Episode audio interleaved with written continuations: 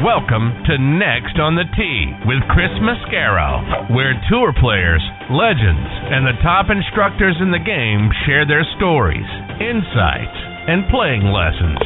Join Chris every Tuesday night as he talks with the greats of the game. Tonight's show is sponsored by TaylorMade Golf, the PGA Tour Superstore, 2 Under, Golf Pride, Srixon Cleveland Golf. Your best performance starts with the right golf ball. Sun Mountain Golf Bags. Finn Scooters, making the game more fun. Edel Golf. Hit it, flip it, dial it in. And the McLemore Club experience, live above the clouds. Now, here's your host, Chris Mascaro.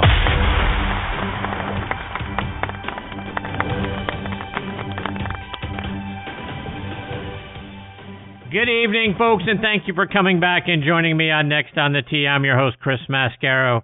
Tonight, I've got three great guests that I'm looking forward to sharing with you. I've got a former major champion who just bid farewell to the Open Championship and got to experience that final wave to the fans from the Swilken Bridge. I've got an owner for one of the great golf courses in the state of Mississippi, plus a guy whose Yankees haven't scored a run in as long as he can remember. We'll talk about who those folks are here in just a moment. Before we do that, I want to thank all of you for keeping the show inside the top five in the podcast magazine Hot 50 list for the month of August. Your support has been outstanding. Next on the Tee is currently ranked number three in our football show. Thursday Night Tailgate is right behind it at number four. Our goal, obviously, is to leapfrog both shows into the top two spots. So please continue to vote, and you can do so daily by going online to podcastmagazine.com forward slash hot 50. We are so close. Your votes are very important. I thank you so much for taking time out of your day to support both shows. It means a great deal to me, folks. This week, I want to give a special shout out to Joanna B. Joanna is probably the most positive person you could follow on social media. And you can find her on Twitter at be Kind to All Zero One. She's a part of my Thursday night tailgate co-host Bob Lazari's kindness crew that he's assembled on there, spreading positivity every day. Joanna, thank you so much for your encouragement and your support. I appreciate you. You make a difference in so many lives. Okay, on to tonight's show, and first up is going to be our resident director of instruction, Tom Patri, who's been waiting patiently by the TV to see if his Yankees can score a run been waiting since Saturday night. I sure hope someone's been feeding him. Tonight I'm going to get TP's thoughts on what Tiger Woods may be saying to the PGA Tour players during their players only meeting today. We're all curious. Is it a rah rah speech from Tiger about staying with the PGA Tour, or is it more than that? I also want to get his thoughts on last weekend's opening of the PGA Tour playoffs and Willie Z's big victory there. Plus, he's got a great story to share about some second generation players earning their tour cards. Really looking forward to hearing that story. Tom's going to join me here in just a few minutes. Following him, I'll get a return visit from 1989 Open champion Mark Calcavecchia. I'm going to talk to Mark about his experience playing in his final Open championship. Mark got to have that ultimate experience as a former Open champion of waving goodbye to the fans from the Swilken Bridge. We'll hear what that was like for him and then what it was like to share that moment with his wife, Brenda, who doubles as his caddy. Looking forward to those stories and a lot more when Mark joins me about 25 minutes from now. And then we're going to round out tonight's show with a return visit from Jon Goin. Jon is the owner of Timber Truss Golf Course in Olive Branch, Mississippi. They do some very cool things there to make the experience fun. In fact, they actually focus on the fun first and the golf second. We'll hear how they do that. Plus, Jon was the head golf pro and then the general manager at TPC Southwind in Memphis, which is where they played last week's FedEx St. Jude Championship. So I want to get his thoughts on what he saw there as well. Looking forward to having Jon back as part of the show. He'll join me later on in the hour. So there you have it, folks. More great stories, tips, and information are coming your way tonight on this edition of Next on the Tee. And as always, thank you so much for tuning in and taking the journey with me tonight. Before we get started, you know I like to remind you about our friends up at the McLemore. My buddies and I were there again this year for our annual golf trip, and it was even better the second time around. Everything about what goes on up there and they provide to you is first class. The accommodations are fantastic. The practice facility is great and got even greater a few weeks back when they opened up their new Himalayas putting course. The on premise restaurant called The Craig has outstanding food and service, and to say the course is spectacular is a huge understatement. Can't say enough great things about the place, folks. Go online to themclemore.com to see for yourself how spectacular it really is. The golf course is co-designed by our good friends Bill Bergin and Rees Jones, and our friend and PGA Tour caddy Kip Henley said, outside of Pebble Beach, it's the most beautiful 18th hole he's ever seen.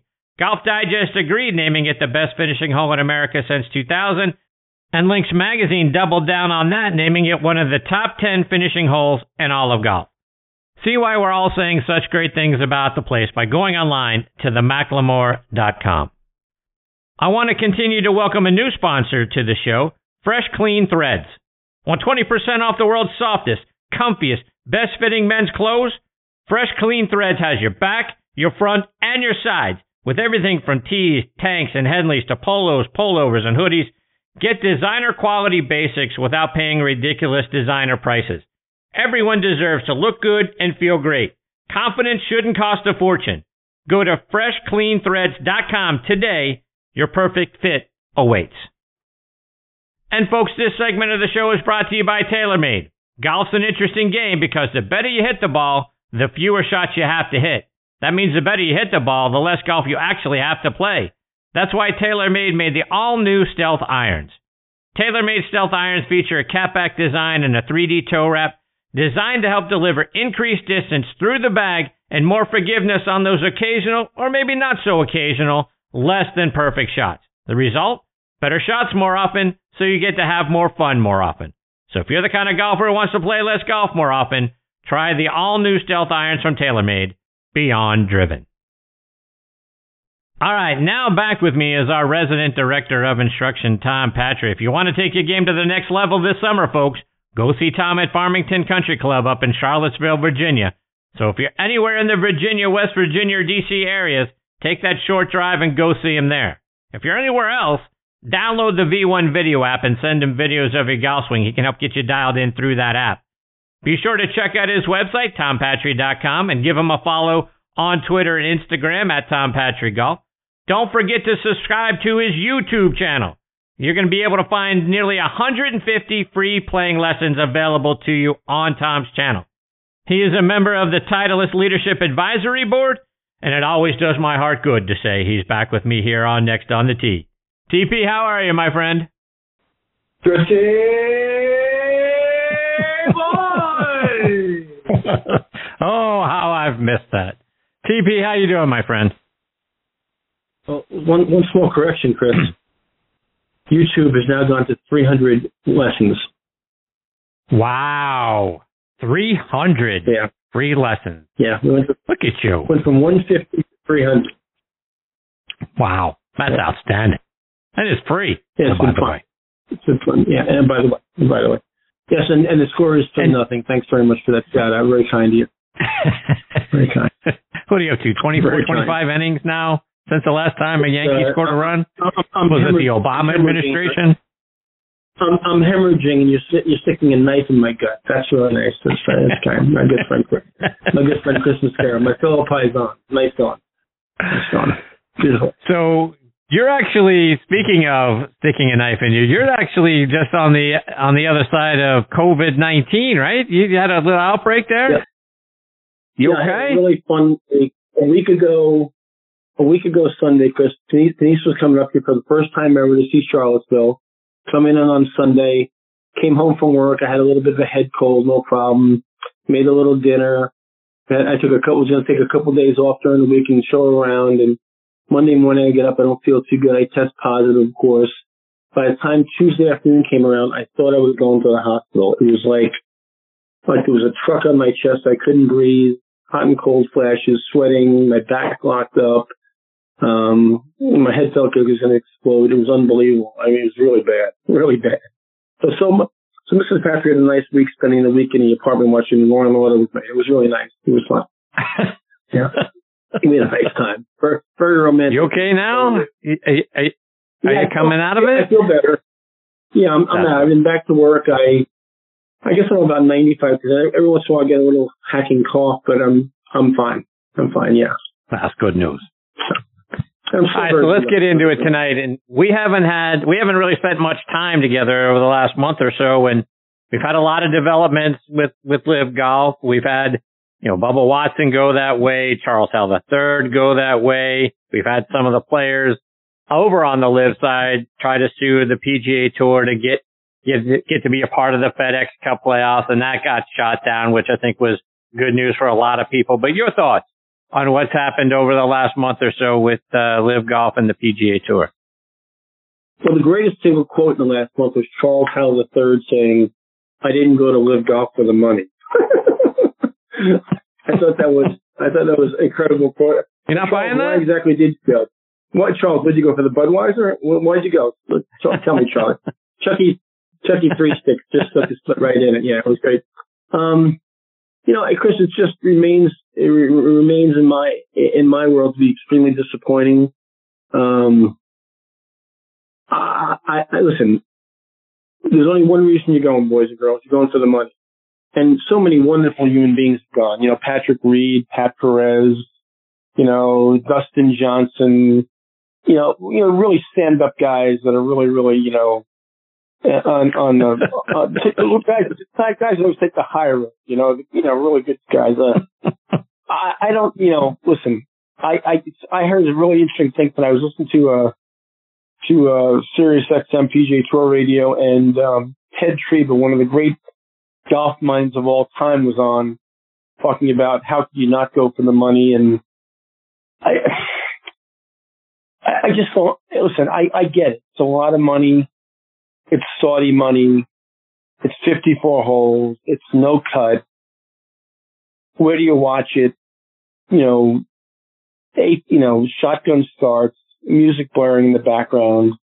What the hell does that have to do with golf? Just tell me, what does it have to do with golf? I just don't get it. Um, where's your legacy going to be? How are you going to be remembered? I guess it doesn't matter. I guess this generation doesn't care about those things. So, Tom, today Tiger was having a players only meeting. We haven't heard yet what was said during that meeting. Might have been a rah rah meeting for the top players to stick around and be a part of the PGA Tour, not to go over to LIV. Perhaps some things maybe he's been talking with Jay Monahan about doing next season or, or down the road. Who knows? But if you, if we're going to speculate, what do you think might have gone on in that room? Well, I mean, certainly part of the meeting has to be rah rah. It has to be. Um, and with with the younger generation, they they still they're still let's face it, they're still in awe of Tiger Woods. I mean, he's still in their world was the person when they were growing up that was probably all of their great you know collective greatest greatest influence. So they all want to hear what he has to say. Um, but if you're sitting in the back of the room again, and, and I'm going to take the other side for a second, which the side I don't really like, and you just finished 123rd in the money list, and you're looking at a guy who's worth a billion dollars, can can you really relate to that? And, and it's easy for you to sit back there and say, well, it's easy for you, Tiger, you know, but they're going to offer me, you know, fifty or sixty million dollars to go over and hang out. Eh, it's for, for the for the generation, you know, the generation I teach now, Chris. It's really interesting. When I ask my juniors, I say to them, you know, tell me a little bit about Arnold Palmer. Tell me, you know, you know, some of the accomplishments of Jack Nicklaus or they can't. They, they can't. Um, I think the legacy and the historical aspect of golf and where we came from has been lost in this generation. Um, my kids, my juniors and my college players, they couldn't tell you how many majors Arnold won. They couldn't tell you necessarily how many majors Jack won. How's that? Uh, they can tell you a little bit about Tiger. They can tell you a little bit about Tiger, but they, they don't have a historical perspective. It's been lost. We, we've we've allowed that to be diluted and, and drift away. That's not important. Uh, it, it is important to us, to you and I, and our generation, but but not really to them. So sell them legacy, to sell them historical perspective, to sell them, you know, building a brand. It, it's it's a hard sell. It's a hard sell. So Tom, let's take that perspective a step further. For the guys that are they're done, right? We're in the playoffs now, top 70, all that sort of stuff. A lot of guys have, have been eliminated and they're they're at home. So if you're one of those guys, you know, you you've been a you've been bouncing around inside there around top 50, 60, 70 and back in and out. And, and now you're, you're at home. They, they call you up on the phone. You get the call from Greg Norman. You're going to get 20, 30, 40 million dollars to come over and play LIV. Do, do we blame those guys? Do we blame just the, the Dustin Johnsons and, you know, guys of that ilk because they're, they've been number one player in the world. They've been in the top 10. They've been in the top 20. You don't need to worry about theoretically, unless you're just living crazy about the 100 million, 150 million that you got. You were doing okay before. Now you're just going over there for a money grab. Do we, do we reserve our, we blame you guys, those top guys who probably didn't need the money for going, but the other guys that have been in the fringes, you know, who knows if they keep their tour card a year or two from now. And all of a sudden, you know, they essentially hit the lottery. Do we blame those guys? Is it different for, for who you are, for how we view you on this whole thing? It's a great question, Chris. It really is a great question. I mean, to me, you know, again, I, it's hard to get inside somebody else's head and it's hard for them probably to get inside my head, but you know, I, I go back and I, I know what the other side is going to argue this with me. I go back to a, a day that, that we remember. It was called 9-11. And we go back to the fact that, you know, a very high percentage of those people that participated were, were Saudis. And, and I, and I get it. I get the PGA Tour has sponsors and sponsorships that do business with Saudi Arabia or are, you know, n- not Boy Scouts in their own right, but the P- nobody on the PGA Tour cuts people's heads off or shoots people's. Uh, and, and I had I had seven very close personal friends in those two towers. Um, so it, I come at it from a whole different place, and it's hard for me to get past that.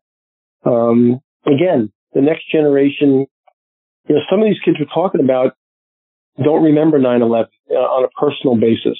They, it's something they read about in a history book. Um, so it doesn't, it doesn't have the same attachment to them and they don't see the connection. Um, I have a problem ethically and morally before I have a problem financially or a question financially. So uh, it's hard for me to answer that question, but I, I understand as much as I can understand your question and then sitting at home and somebody gets a phone call and says, they're going to give you 25 or 30 million dollars. Um, cause they don't view Saudi Arabia in the same light with the same connection that I do. Tom, you mentioned sponsors. And one of the things that I've been sort of wondering over the last month or so is, does Jay Monahan have another problem on his hands because one of their sponsors, their major sponsor, sponsor of their playoffs, the sponsor of, of the tour championship, FedEx, has decided to invest $400 million in Saudi Arabia to build infrastructure, start doing business over there. Is that something he's going to need to address? Or do you think he can just sort of sweep that under the rug? I don't think it's a question of sweeping under the rug. I think, I think, you know, investments like that were probably, all the parties involved were probably aware of those investments two and three years ago. Uh, FedEx does business all over the world. They do business in Moscow. They do business in Beijing, China. They, you know, they do business in a lot of places, um, that we're not particularly fond of it's it's a it's a global company. It always has been, and they were in Saudi Arabia long before they even sponsored the FedEx Cup. So no, I don't think that's really an issue. I think that's part of them doing business globally. Um, did the announcement come at a great time? no, not, didn't come at a very good time at all. But I, I don't think it's uh, I don't think it's an issue. Tom, I asked this question of Bob Friend last week, and I know you and Friendly have known each other for a long time. I'm going to ask the same question of Mark Calcavecchia when he joins the show here in a bit. But one thing that I think that LIV is getting right is that all the players get paid each week. Now I'm not advocating that guys on the PGA tour who missed the cut should get $100,000, but I do think they should be getting paid something, at least their expenses for the week covered, maybe, you know, five, six grand, whatever it is. Kind of like, uh, someone like me on a business trip would just, you know, put in their expense report and get, get reimbursed for what you had out of pocket.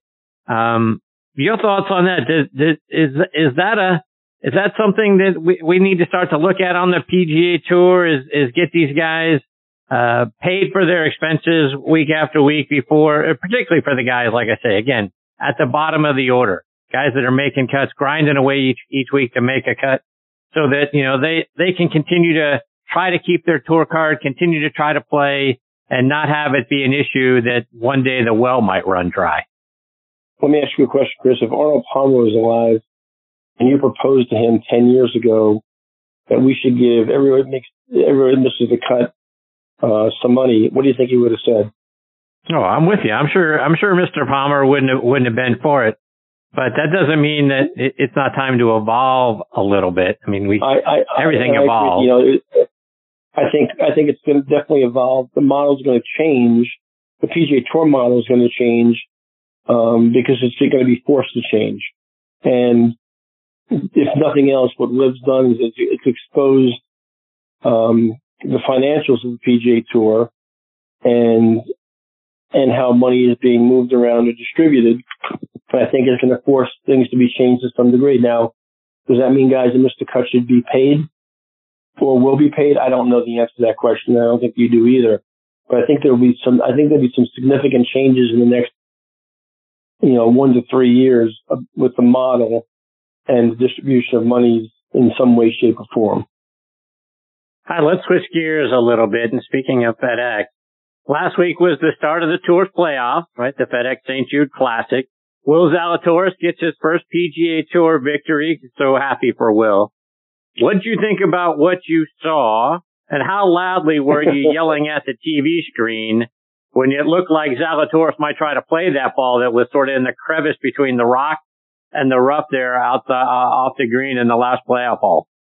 You know, one of the things about you know golf tournaments on TV now and the PGA Tour is the coverage is so good, and the camera angles are so good. The use of drones are so good now, and we and we had a pretty clear view that that golf ball was in a pretty precarious place and kind of wedged under some zoysia, grass and the rocks and and the wall there. And it to me, the at first glance, it didn't look like there's any way.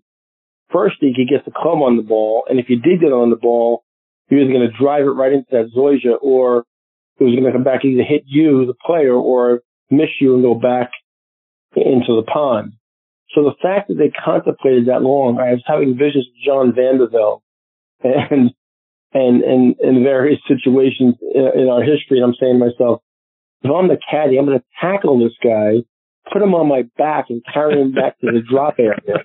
I mean, do not hit that golf ball. Then and then you know, Straka, you know, obviously, you know, it's a terrible drop shot into that back bunker, and there's no question at all. And he's still standing there contemplating it. And I'm like, God Almighty, somebody tackle this guy he's he's he's got this thing won. Just go back and drop it. It seems like an eternity that they stood there discussing it and thinking about it and saying, "Am I am I missing something here?" No, I was I was crazed watching that. Crazed. I'm so happy he won. um, I've been pulling for him the whole year, and, and, and obviously he's had so many great misses. I mean, where he didn't even do anything wrong, and just you know got got outplayed by one shot at that you know at the at the buzzer. But uh, it, it was a great victory for him, and and uh, I think a popular victory. I would I would have to guess a popular victory on tour. The kid is a hell of a ball striker, and I know he's got a bad rap on his putting, but he made a couple of really clutch putts uh, coming down the stretch there, the one on 18 and, and the one to keep the playoff moving along. But uh, great, great win, great win. Tom, just a couple more before I let you go, and I know you've got a couple of friends, Jim Roy, who had a a great amateur career up in uh, your home state of New York. He's in the Syracuse Sports Hall of Fame. Your other good friend, Buddy Alexander, who's one of the all-time great college coaches, also a former U.S. amateur champion. There's a pretty cool story about both of their sons. Do you mind sharing that one? Yeah, well, both of those guys, Jim Roy, uh, not only was a great amateur player, Chris, but PGA Tour card one year and then got his amateur status back. One, I think, three or four New York State amateurs and, and various you know, good sized amateur tournaments in the Northeast, and then actually got his Champions Tour card one year. Um, and I spent some time working with Jim. And then uh, Buddy Alexander, as you said, was you know, was a U.S. Amateur champion, Walker Cup player. His father, Skip Alexander, was a Ryder Cup player. Uh, both of their sons this this past week, uh, off the Korn Ferry Top 25, got their tour cards, and I couldn't have been more happy. I spoke to both of them on the phone. Um, as well as by text. Uh, Kevin Roy, Jim's son, and then uh, Tyson Alexander, Buddy's son. both got through uh, in the top 25 off Korn Ferry and will be PGA Tour members this year. And you talk about two proud papas. I mean, those guys are just so. I don't know who was more excited, dads or sons, but I, I had to go with the dads because they were they were over the moon. Um, so uh, two separate uh, two separate paths to get there. Kevin Roy was a was a college team at Xander Schauffele, and uh, and Tyson Alexander played for Buddy at the University of Florida and has been out there. I think I think Tyson's 33 now. He's been out there grinding a long time. Um, so just couldn't have been happier for both of those guys. It, it, it's going to be fun to see them out there this year, and um, certainly wish them all the best. And Tom, I've got my next guest, Mark Calcavecchia, hanging on the line, and you've got a, a, a story about one of his former teammates at the University of Florida, Rick Pearson. Share that story. Yeah, first of all, Mark Calcavecchia is one of my all-time favorites. It just Calca, we played college golf against each other, and uh, he was part of a really good University of Florida team. Uh, Kenny Green, Rick Pearson, Billy Britton, David Peoples, uh, Larry Rentz, all really good players. I mean, it was a really good team. Uh, Rick Pearson, I'm trying, I was trying to remember from the life of me, Chris, what tournament was that, but we were getting in the van at our Florida Southern van, getting ready to leave a tournament, and, and Florida was in the van next to us, packing up to get ready to go at the end of the tournament. And I looked over and Rick Pearson was tying a ping, his ping putter with a piece of rope to the back bumper of the University of Florida team van. And I looked over and I said, what, what's going on here? And Rick said, this putter just screwed me the whole week. So I'm going to drag this son of a bitch all the way back to Gainesville. Uh, and I, I, I never, I never, I never, I never laughed so hard in my life. You got to ask Cal if he remembers that story because I'm sure, I'm sure he does. But Rick Pearson was a really good player but obviously had a bad fighting week and was pissed off at his putter.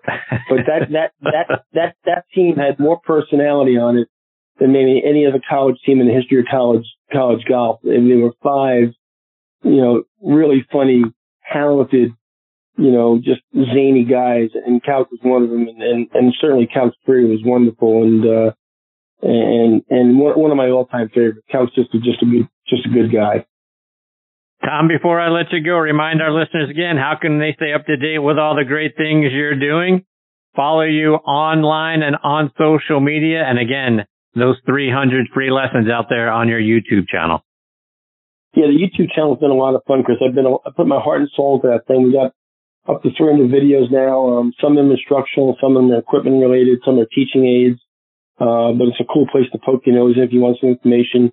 And obviously the obvious spot, LinkedIn and Twitter and and Instagram. Instagram is where I'm, I'm most active.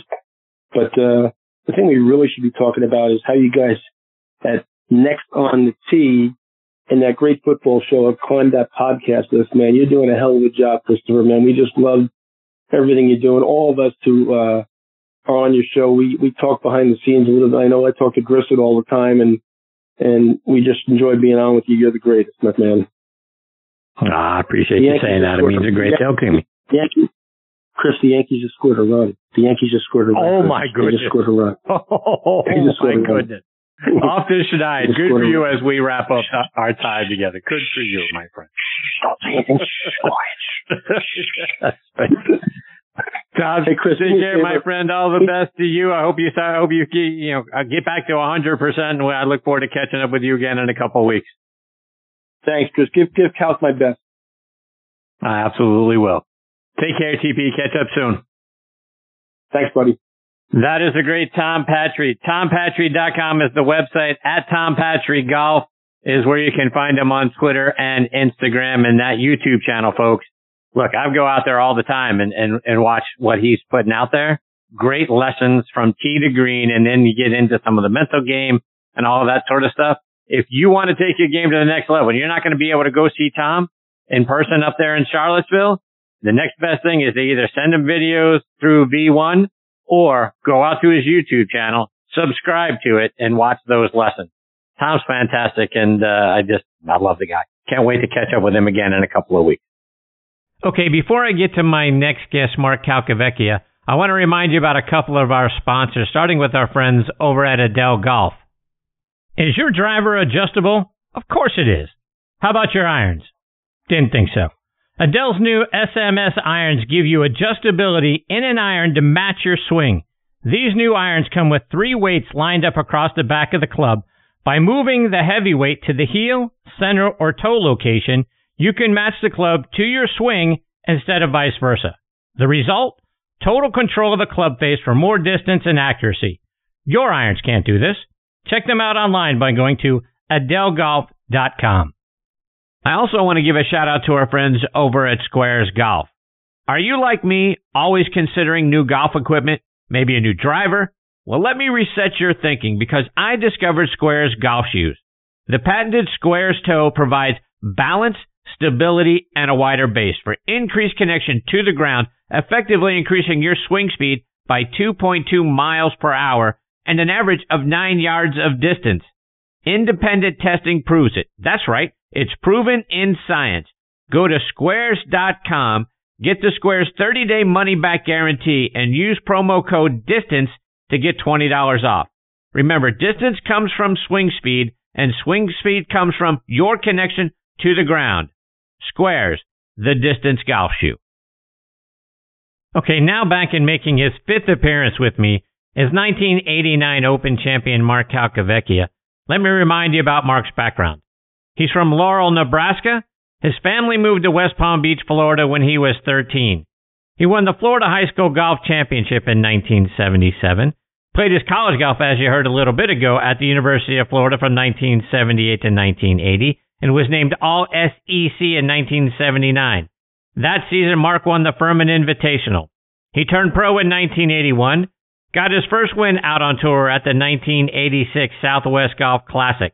Mark has one of the lowest tournament scores to par in PGA Tour history when he finished 28 under, a four round total of 256 at the 2001 Waste Management Open, which featured a second round 60. At the 2009 Canadian Open, he set a record by making nine consecutive birdies during his second round.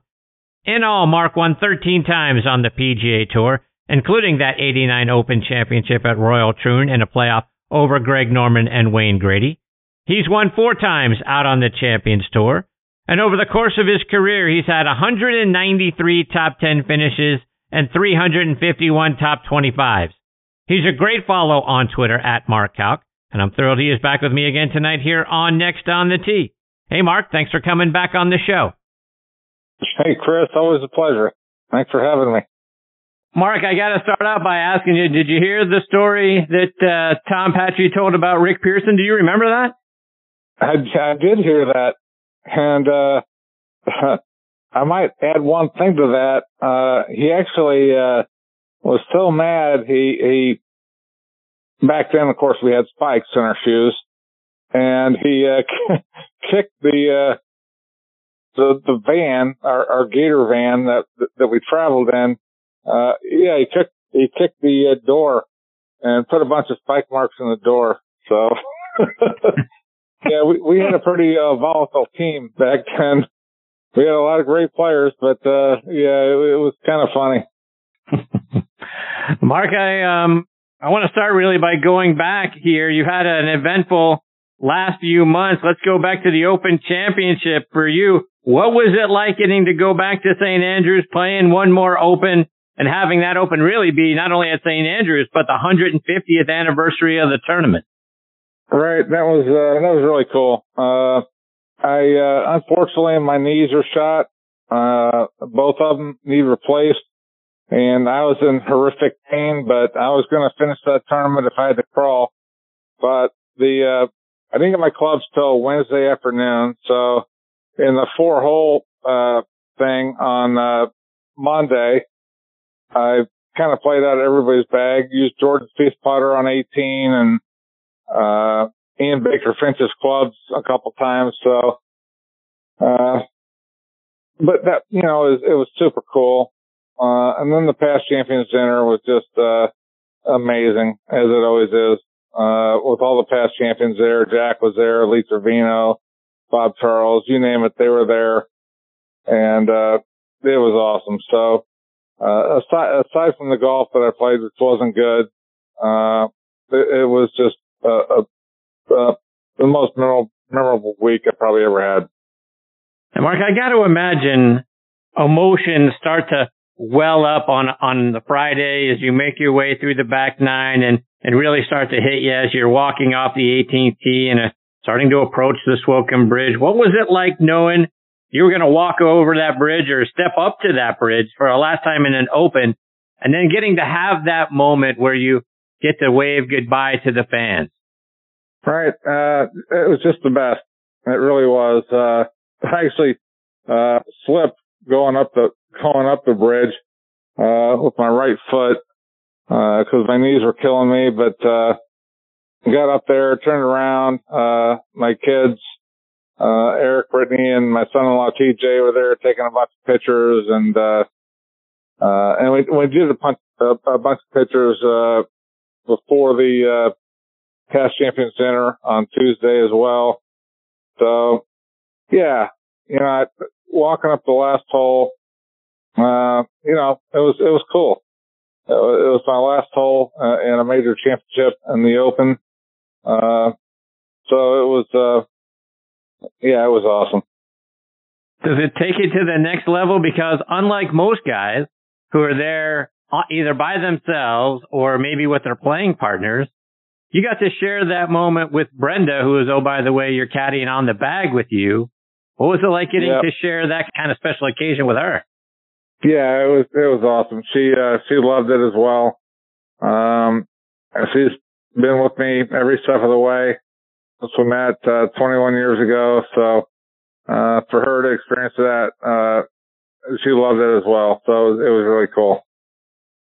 And Mark, you've mentioned your knees, and I know it's been a, a, bit of a physical struggle for you over the last year plus. You you dealt with COVID, and you had back surgery, and now you're looking at potentially knee replacement surgery. Talk about what's going on. Yeah, exactly. The last few years have been kind of a disaster. Uh, COVID hit me hard. Uh, got past that. Uh, then uh, actually January 4th of last year, I had my uh, L4, L5 fused.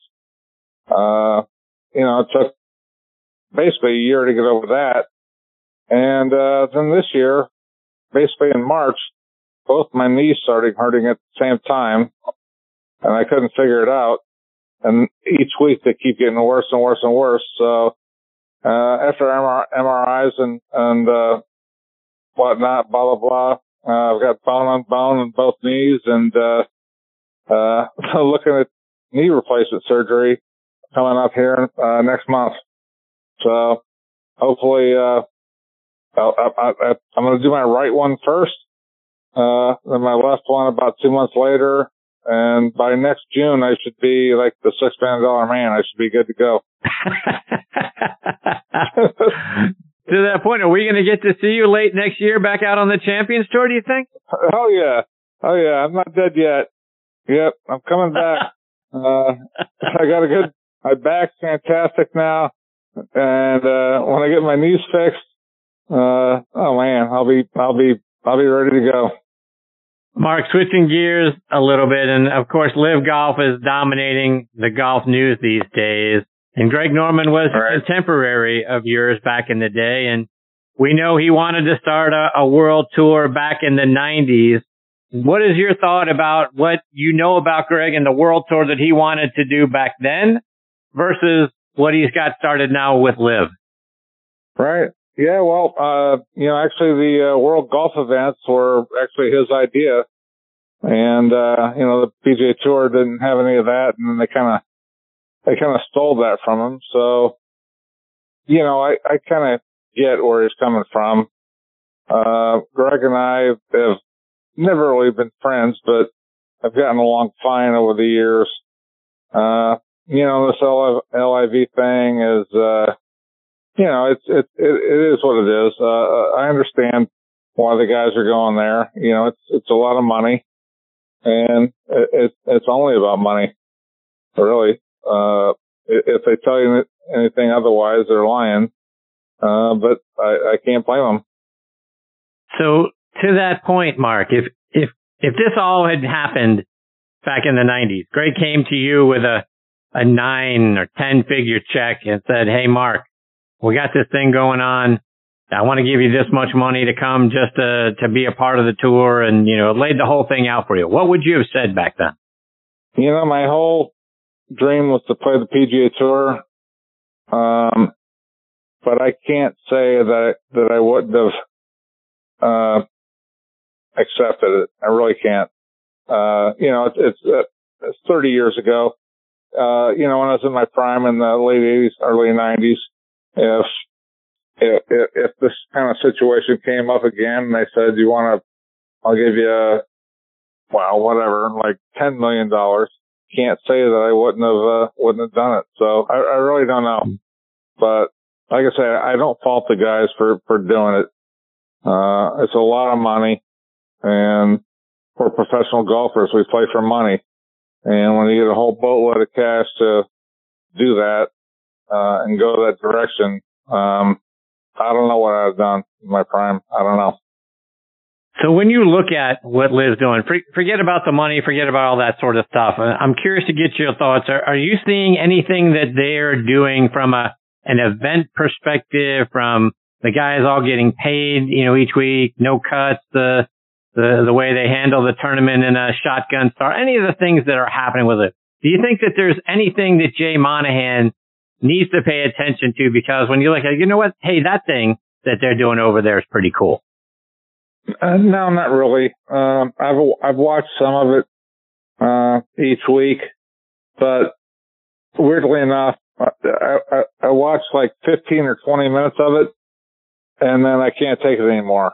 With all the uh, the team signs on the left, uh, okay, over here we're on 13. Now we're on four. Now we're on eight. Uh, it's just confusing to me. Um, I really don't enjoy the, uh, the format or the TV coverage of it.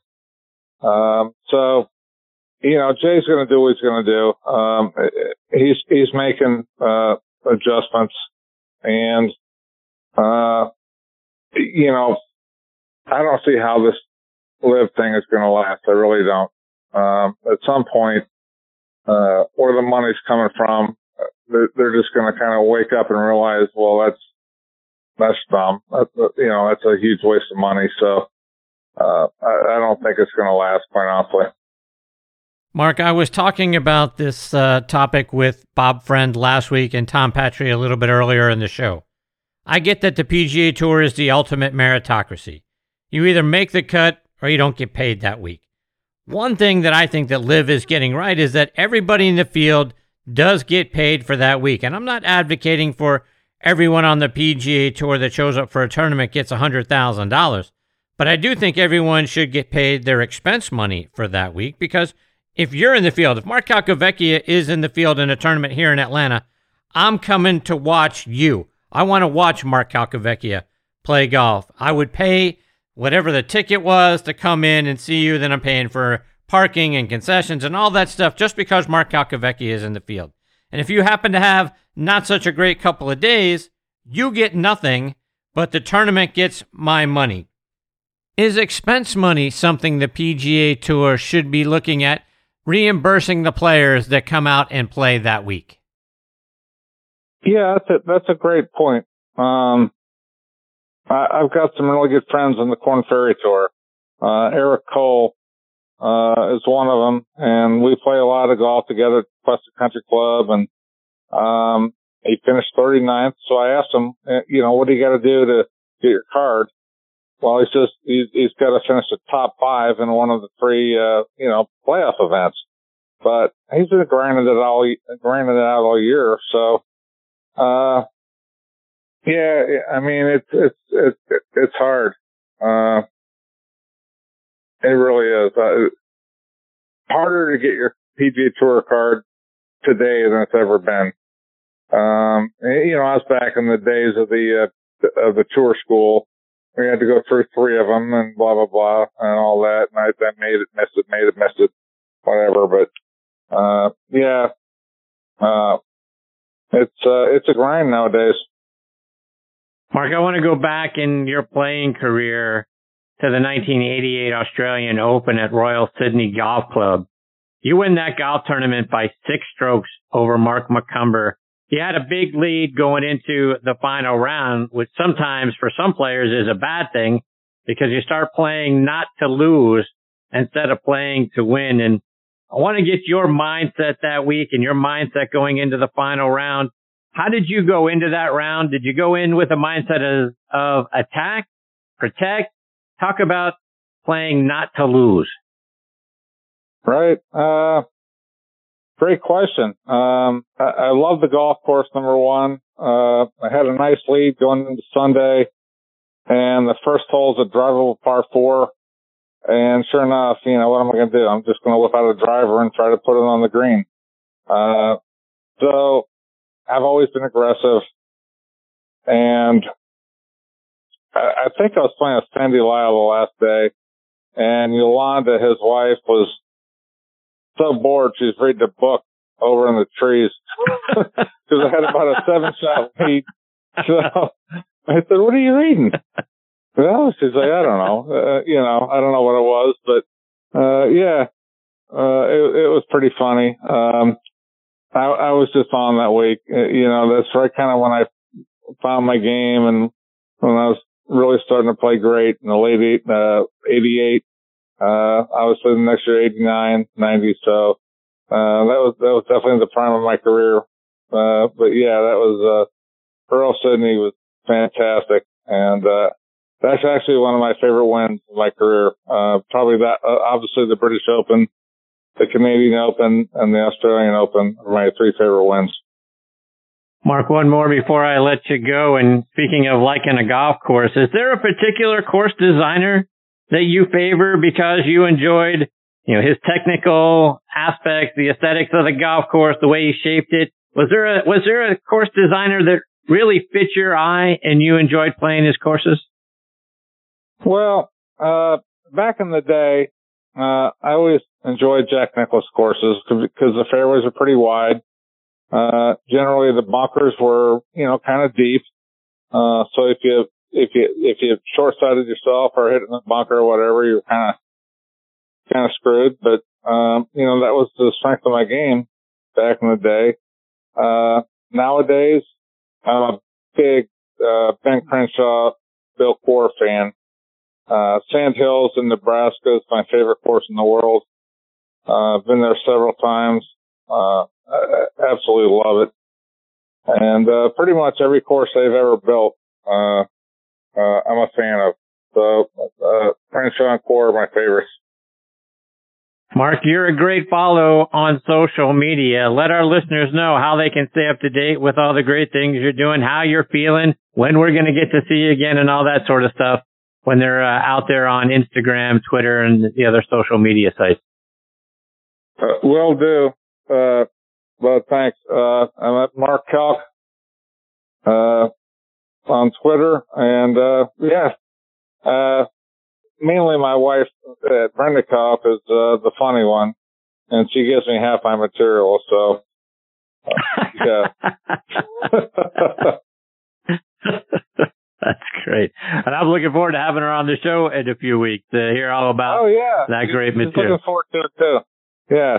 Yeah, you, you get a good laugh out of her. no doubt. Mark, I can't thank you enough for taking time out of your night to come back and be a part of the show. I hope we get the uh, opportunity and privilege of catching up with you again soon. Absolutely, Chris. Anytime. Take care, Mark. All the best to you and Brenda. We look forward to that catching up soon. Thanks, bud. See you, Mark. That is the great Mark Calcavecchia at Mark Calc, and uh, he's so much fun. And, his wife Brenda, the same Brenda Calc. They're they're two great follows on social media, and, and a lot of fun uh, to, to see the things that they're doing. They post a lot of stuff, not just about the tournaments, but a lot of times, and they travel in an RV and uh, have a, have a couple of wonderful dogs, and you, you always get some great stuff about them traveling to and from, and and then obviously the stuff that ha- that happens with Mark during the course of a tournament. But two great individuals, a lot of fun, and looking forward to having Brenda Calcavecchia as part of the show here in just a few weeks.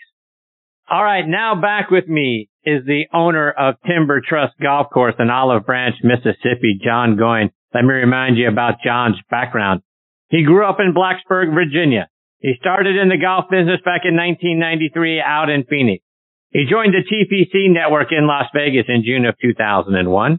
He and his wife moved to Memphis when he was promoted to head golf professional at TPC Southwind in May of 2003. In 2018, Jon became the director of business development for Spring Creek Ranch, a Jack Nicklaus course designed there in Collierville, Tennessee. In May of 2019, he bought what was then Plantation Golf Club in Olive Branch, Mississippi, now Timber Truss Golf Course. And I'm honored he is back with me again tonight here on Next on the Tee. Hey, Jon, thanks for coming back on the show. Chris, good evening. Thanks for having me. Jon, it's it's been a minute since we got to talk and have you as part of the show. Catch us up on all the great things you've got going on down there at Timber Truss. Yeah, I guess uh Lord, it's been uh pre-COVID since since we've had an opportunity to kind of uh have a bit of a conversation. So, um you know, I, I mean, clearly we've we've gone through uh, quite a bit. Um you know, but uh you know, the golf course continues to, to improve and, uh, you know, we're just, we're just continuing to, to try to do the best thing we can with, for public golf, uh, in the, in the state of Mississippi and in North Mississippi, DeSoto County and, and in Olive Branch. And, um, you know, just can't be happier with, with kind of how things are going. Um, obviously have a great group of people, uh, a great staff that, that's they're working for us. And, um, you know, like I said, it's, uh, it's been trying times uh, for for many of us, but uh, you know, at the same time, golf is is has been a great release and and a bit of normalcy for folks as we've kind of weathered uh, through this this pandemic, and and uh, you know, we we look forward to you know continuing things in the future. Jon, what I love about what you communicate about Timber Truss, and you point this out on the homepage of your website, timbertrussgolf.com, you are as much about fun as you are about golf. Talk about what you mean by that. yeah, you know, I mean, uh, it's interesting. I mean, as as we spoke about a few years ago, I mean, you know, we're still the only golf course uh, in the in this part of the country that that has a Finn scooter. Um, you know, it's it's been a great single rider option for for folks to be able to come out and you know, ride around the golf course and, and, you know, speed up play and, and, and enjoy themselves. Um, you know, we, we do all sorts of, of fun, uh, events. Um, you know, our two man scramble is a real popular Thursday night kick off the weekend early. Um, you know, it, it's interesting. We posted something the other day, you know, that basically, you know, what, what if the PGA, you know, took a bunch of their, their buddies and bought six packs of beer and went and played golf for the weekend at, at, a, at a golf course. And, and, you know, that's, that's what we try to do every single day, you know, is, is just try to make a, an enjoyable, fun atmosphere for folks to be able to come out. Um, you know, we've got indoor TrackMan hitting bay and, and, um, you know, so you've got folks that, you know, can come play simulator and, and we obviously teach inside of there. We do club fittings inside of there and, and, you know, we just continue to try to, to bring things to public golf that, you know, mostly you're going to find in a private club setting. Um, you know, high end golf carts with club car, you know, coolers, GPS with Visage. Um, you know, we've got on course beverage delivery service, um, through a company called 918 Golf. You just scan a QR code, pulls up our menu. You can place your order. We run it out to you on the golf course. So then that way we're not having uh, having to have a beverage cart drive around in, in the heat and everything, you know. So again, we're just we're just trying to create a a completely different atmosphere uh, in the public golf arena, and and uh, you know we we enjoy doing it day in and day out. Jon, let's go a little bit deeper on a couple of things you just mentioned there, and you talked about Finn scooters. For people that aren't aware of what Finn scooters are, talk about that. Yeah, so Finn scooters basically are, you know, an electric you know, bike, uh, for lack of a better term. Um, you know, it's the, the, the bag goes, uh, the butt into the bag goes right underneath the seat. The, the head stick out, uh, through the handlebars. Uh, it's a solo ride option. They go 15 miles an hour. We allow them to be driven up onto tee boxes and up onto the, the collars of greens. So you can literally have folks, um, you know, play golf and anywhere from two to two and a half hours, which, um, you know, we continue to try to evaluate a, a, a way to offer, um, you know, something like a fast round of golf or something like that. I, I think, uh, you know, that's, that's something we're really just trying to, to focus in on, um, probably going into next golf season as we kind of, you know, are, are getting toward the tail end, you know, where you show up first thing in the morning. If you want to, you know, play around a golf before work, you come, you, you ride a Finn scooter. You're going to be the first groups out on the golf course. Nobody really in front of you and you can zip around and get that quick, uh, nine or 18 in before you head into work. And, um, you know, it's, it's just such a fun uh, way to be able to play golf. Um, you know, everybody wants to ride in their own golf cart anyhow. Um, so, you know, for, for folks to be able to get, um, on the scooter and, and zip around, um, and, you know, kind of have their own cart to be able to, you know, go directly to their golf ball. We, there's coolers on the fenders and, and things along those lines. So just a, just a fun, unique way to, to be able to play golf nowadays. You also mentioned the TrackMan simulator that you've got available for individuals or groups of folks. You got a little bar area there, a TV. Seems like a great place for a group of friends to come play and hang out. Talk about that a little bit more.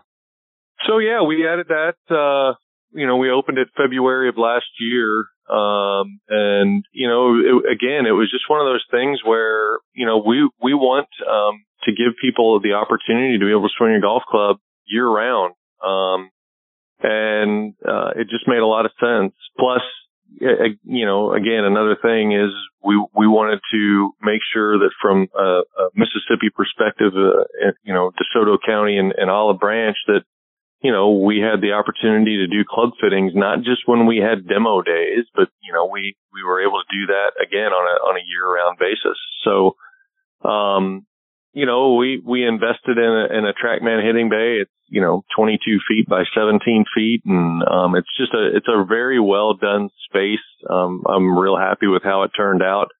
We've got a bar area there. We have another little nice seating area right behind there where, um, you know, actually our golf shop counter used to be. So we reconfigured the entire inside of the clubhouse to be able to make room for this. Um, and, you know, people can come and rent it by the hour.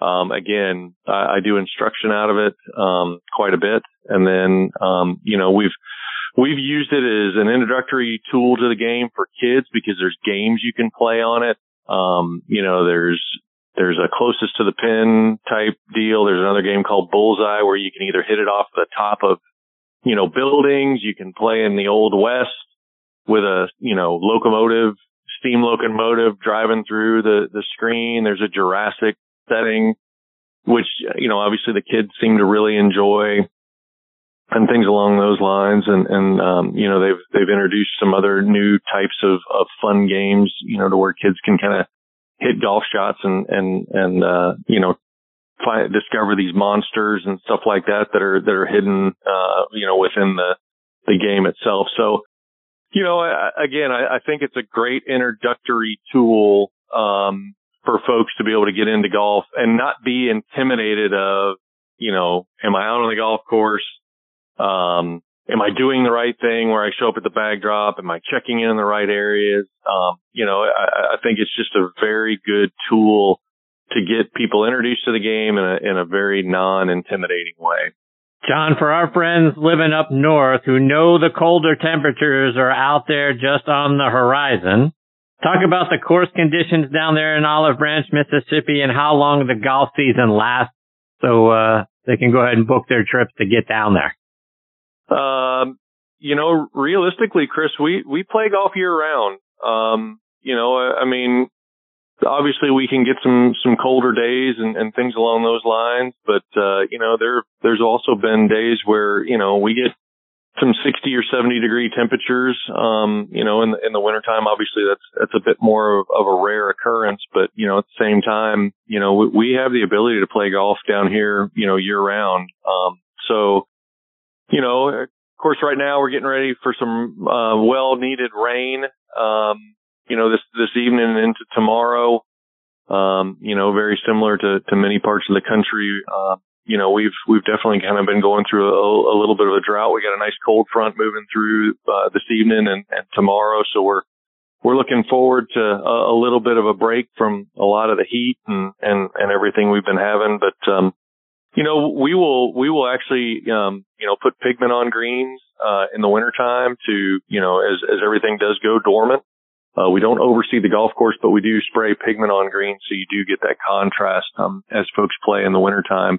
And the greens, you know, basically look like they would look, you know, this time of year, you know, very, very healthy looking and, and, uh, and condition wise, they, they putt very, very quick, uh, very well, um, you know, as, as things go dormant. So, um, you know, it's always, always a, a nice time to be able to play in the wintertime. You get accustomed to, to, you know, faster greens conditions. And then we obviously try to, you know, mim- mimic that, uh, as we get into the season. So, but, uh, yeah, uh, definitely much more of a, close to a 12 month, you know, type season down here for us.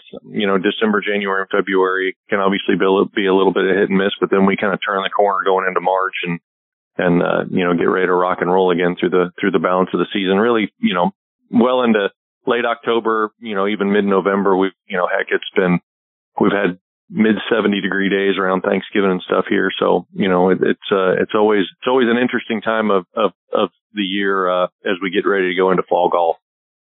Jon, like I mentioned in your intro, you were the head golf pro and then general manager at TPC Southwind for many years. And we're obviously on the heels of this year's FedEx St. Jude Championship. What do you think about what you saw over the weekend?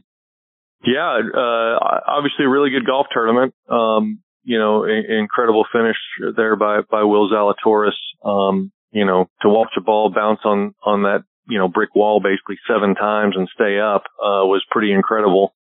Um, you know, obviously Nick Bazans, I, I'm very familiar with Nick. I actually hired Nick while I was, uh, still there, um, at TPC Southwind. Obviously does a very, very good job. They've made a number of changes to that golf course, uh, in the four years that I've been gone. Um, you know, a lot of, um, new bunkers being added, old bunkers being taken out that were really no longer in play, trying to put some some more uh, newer bunkers that are, uh, you know, a bit more in the newer landing zones for a lot of these longer players. But, um, you know, just, just a great event. Obviously, a, a very good, um, charity there with St. Jude. Um, obviously very, very near and dear to this entire community. And, um, you know, just a, a, a great event. Um, and, you know, that golf course can, just continues to show, you know, that it's, it's probably a, a, a well kept secret um, you know, as far as being, I think probably one of the better PGA Tour golf courses out there. Were you nervous at all, like uh, a lot of us were when Zalatoris? You mentioned that that rock wall when that ball comes to rest there in the crevice between the wall and the fringe on that last playoff hole. I, I, I was starting to get a little concerned that he was actually thinking about playing that shot, and I thought, boy, that's just a recipe for disaster if he if he tried and even figure out how he's going to get a club on the ball. And then goodness knows where that thing could have ended up. Were you nervous when you watched it and thinking, what the heck is he doing? Yeah, I mean, you know, obviously you got to go through the processes there. Um, you know, but two, I, I mean, I will say it felt like he maybe deliberated a little too long, uh, as far as, you know, seriously contemplating getting that shot. Uh, you know, I clearly think that his caddy did a, a a really good job. I mean, obviously, you know, his first full event really talked Willa into two really good decisions. I, I felt like, you know, the layup on, on 18 after really that ball should have gone out of bounds. Um, uh, you know, uh, that, that ball should have easily gone out of bounds in the cart path, um, there. And, and, you know, then, then he obviously, you know, probably really loses that golf tournament. But, you know, to have him lay up, uh, on 18 during the second playoff hole and then and then to have him go back to the drop zone uh, and and hit that shot in from 92 yards. Um, you know, I, I think just that's that's maybe why he made a caddy change mid-event. You know, last week um, at, at Wyndham. You know, so um, you know from from that perspective, you know, it's uh, it's always very interesting. And, and, you know, I was curious too. I, I mean, we talked a little bit about it today. You know, um, I, I don't know whether that's just the way that that grass has kind of grown over the years or, you know, whether that's how they, they ultimately kind of wanted that. Um, you know, I, I guess I feel like you would have probably tied that directly into the top of, uh, the wall. So the ball does just fall back down into the water. um, as opposed to kind of what what would have happened in this situation uh, where it, you know it, it bounced around enough and then and then was able to kind of nestle up against it. Um, but you know, uh, yeah, clearly to your point, very very interesting to where he's really going to contemplate that, and I think that um, I think if he does try to pull something off, uh, that that ball more than likely goes directly behind him, or he even maybe double hits it. Uh, and then not only does he double hit it, but then it goes back into the water as well. I didn't see that there was ever going to be a way where he could get the ball on the club enough to get it even on the top end um, of that soil um, uh, to be able to have it then want to release forward and at least try to get up on the green a little bit. I think that if he would have hit that shot, it, it would have been pretty disastrous for him. Jon, one more before I let you go. And obviously, LIV Golf is center stage right now in our sport. What are your thoughts about what we're seeing going on between the PGA Tour and LIV Golf? I think it's a very interesting time in professional golf right now. Um, you know, clearly it, it appears that there is um, a lot of divisiveness, uh, you know, from some of the, the, the stars of the game against the tour. Um, and you know, they, they now have an opportunity to, to kind of go find another home. Um, you know, I, I've, look, I've, I'll be honest, we've, we've streamed, um, the LIV events, you know, with smart TVs nowadays, you pull it up on YouTube. I mean, it is golf at the end of the day. Um, so we have, we've, you know, we've been playing them, you know, directly beside, uh, the tour events for the week. Um, you know, it, it's, it's very interesting. I, am very intrigued. I've, I've not had a chance today to kind of get caught up. Um, I, I don't know what's been either leaked or released with regard to the Tiger Woods meeting up in Delaware with, with a lot of the guys to kind of discuss direction and things along those lines very, very interesting to see Tiger take over in this, you know, leadership role, um, a bit kind of out of the blue. Um, but you know, clearly it, it's important to him. It's important to the success and the longevity of the tour.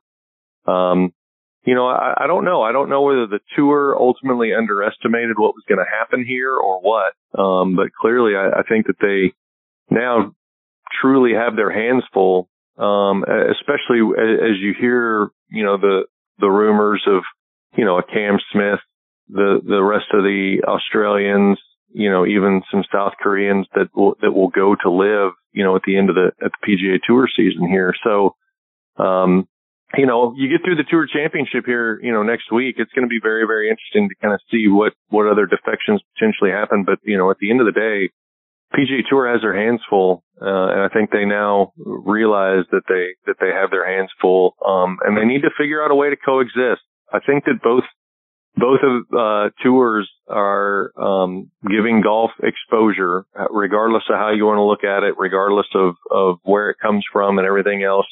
Look, both tours have some warts, right? Regard, you know, obviously, LIV has got the Saudi component, the PGA Tour has the China component and everything else. Um, so, I mean, everybody wants to kind of get nitpicky on, on, you know, certain dynamics of things, but, uh, both, both tours have, have some, some warts that they can, you know, go after each other on. Um, but again, I think that, uh, the LIV, the LIV piece is, is here. Uh, I wouldn't be surprised if it's here to stay for some time as they continue to lay out everything. They, you know, a couple of weeks ago, as you heard, I mean, they're going to use the Asian tour as, as kind of their Korn Ferry tour and, and, you know, talk about relegation and how many, you know, players. I think it's going to be interesting to see ultimately how many players they truly wind up having, um, you know, on, on a, on a consistent basis playing in their events. But, um, you know, I, I think it is, again, it's, it's, it's just giving golf exposure. Um, and, uh, you know, I think, uh, clearly they've tried to make golf more fun. Um, and from our perspective, that is a very important piece of the puzzle um, because nowadays, um, uh, you know, as you've seen, um, you know, Cam Smith unfortunately is a perfect example of that. You know, an hour before his tee time, after 12 plus hours of having the opportunity to take a look at it and actually having a conversation with him, afterwards when he signs the scorecard, you know, it gets assessed a two stroke penalty and, and, um, you know, I think that those are the types of things, at least for, you know, the, the public golfer, the recreational golfer. Those are the things that, you know, just make golf not fun, not enjoyable, stuffy, very confusing on rules and things along those lines. And, and that's, you know, again, that's why we take the, the mantra that we take every day. And that is, if you're coming to the golf course, you're coming to the golf course to have fun. And it's our job to, to make it as, as fun and as, as enjoyable as we possibly can. And, and, uh, you know, it's, it's been a fun three years to this point. Um, and, uh, you know, I just can't be happier with, with the direction we're going and, and, and everything else. But, uh, you know, that's again, that's the, that's my correlation between, I guess, LIV golf and the PGA tour. It's the fun side of golf versus the, the competitive side of golf. So. Well, Jon, to that end, let our listeners know how they can book a tee time, learn more about Timber Truss and, and check you guys out, whether it's on your website or it's on social media. Yeah, so social media on both uh, Instagram and and uh, and uh, Facebook. You know, we're at we're at Timber Truss Golf, um, uh, Timber Truss Golf Course, uh, and then of course, you know, Timber Truss Golf uh, dot com on on the web.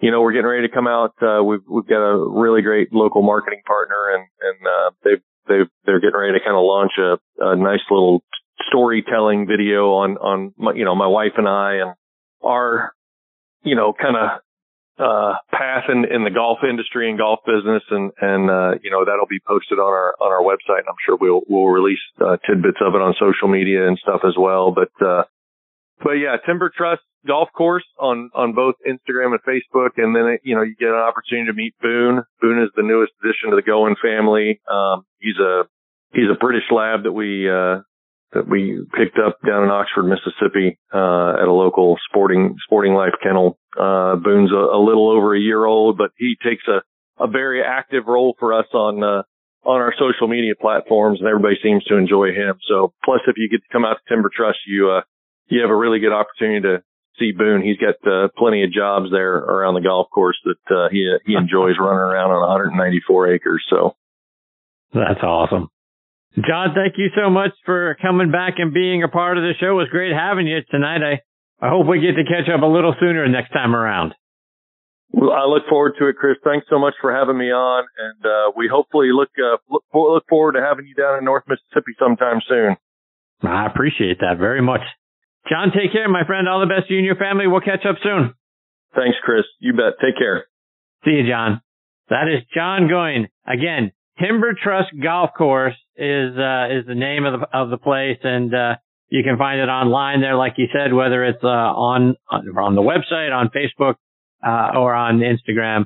Jon and his family are doing a great job, and the, and the thing that, that to me was the theme of that conversation was fun. They're all about trying to make the game fun. So it's about the fun first, and it's about golf second. And they're doing a lot of really great things, a lot of innovative things to make it such. So not only do you get to go play a great golf course, they got the simulator piece, which I think is outstanding. So you and a group of friends or whatnot can go there, have a few drinks, get in there in this simulator and, and, and play some games, like you said, whether it's with the kids, a lot of good stuff there, or if it's just with a group of friends and you want to have some fun. And like I say, have a few drinks along the way. That's a great, great social thing that they're doing down there with respect to that. And, um, and, and look, Olive Branch, Mississippi is, is in the southern parts of the, uh, the country, obviously. So for all of you folks up north and you get to October, November, probably even early December and you're, and you're lamenting the fact that you can't go play golf anymore at your local golf course and you think, well, you know, I just gonna have to sit around and wait till spring. Probably not. Go down to Olive Branch, Mississippi and go, go check out Timber Truss. You're going to have yourself a, a nice weekend. There's a lot of things for you to do. And now you don't have to wait till springtime to, to have your, your buddies or whatever, you know, have your, uh, you know, a golf outing because, you know, you're stuck in, in, in Buffalo, New York and there's 16 inches of snow. Get out of the snow, go down south and take a, take a, uh, a, a long weekend at Timber Truss, play, play some golf, get some swings in and then get into the simulator at night and have some fun there too. So much opportunity down there to have a great time. And, uh, Jon's a great guy. His family's fantastic. And I look forward to catching up with him much sooner next time around. Okay, before we close up shop tonight, I want to remind you about a couple more of our sponsors, including our friends over at 2 Under. 2 Under men's performance briefs have just released their new spring and summer 22 collections with fun, new, and exciting prints like the Freedom 2 and 3, Santa Fe, Tigers, Zebras, and Duckies. And their new exclusive Folds of Honor collection, where they donate 20% of all Folds of Honor sales proceeds to that cause. The patented Joey pouch technology delivers maximum comfort, fit, and performance while preventing any unwanted skin on skin contact or chafing. Good for anything from the golf course to the boardroom to the bedroom. You can find these 2 Under performance briefs in over 4,000 golf pro shops nationwide, all Scheels sports stores, all PGA Tour superstores, Golf Galaxy, Dillard's, and other fine retailers near you. You can also order them online at 2under.com. That's the number 2, U-N-D-R.com. 2 Under, performance in your pants. Use code NEXT20, that's N-X-T-T-E-E-20 for a 20% discount on the 2 Under website. I also want to give a shout out to our friends over at Golf Pride. We deal with a lot on the golf course, whether you're teeing off in front of a crowd, hitting a four iron after a rain delay, trying to figure out wind direction, or second guessing club selection. It's easy for your mind to race. That's exactly what drove Golf Pride to create the all new CPX. It's made with a unique EXO diamond quilted pattern, reducing vibration in your hands on every shot. The EX diamond quilted pattern really helps your hands sink into the club on every shot, giving you maximum comfort because when your hands are comfortable, you're comfortable. CPX is available now on golfpride.com or at your local retailer. All right, folks, it is time for me to put a bow on this episode of Next on the Tee. My sincere thanks again to Tom Patri, Mark Calcavecchia, and Jon Goin for joining me tonight. Scheduled to join me next week are 1984 gold medal figure skater Scott Hamilton will be here. And speaking of LIV, the Chief Marketing Officer for LIV Golf, Ron Cross, will be making his next On the Tee debut. And we'll get a return visit from the VP of Business Development for the PGA Tour, Allison Fillmore. So, folks, it's going to be a great show. I hope you'll come back and be a part of it with us. You can listen to this show as a podcast on just about every major podcasting app, including Apple Podcasts, Spotify, Google Podcasts, Podcast.co, Audio Boom, Player.fm, Podbean, Folks, if you have a favorite podcast site or app, we're probably on that one too. Just type in next on the T in the search bar. We'll probably come up on there. Please also check out our website, nextonthetee.net, to see what our upcoming guest schedule looks like.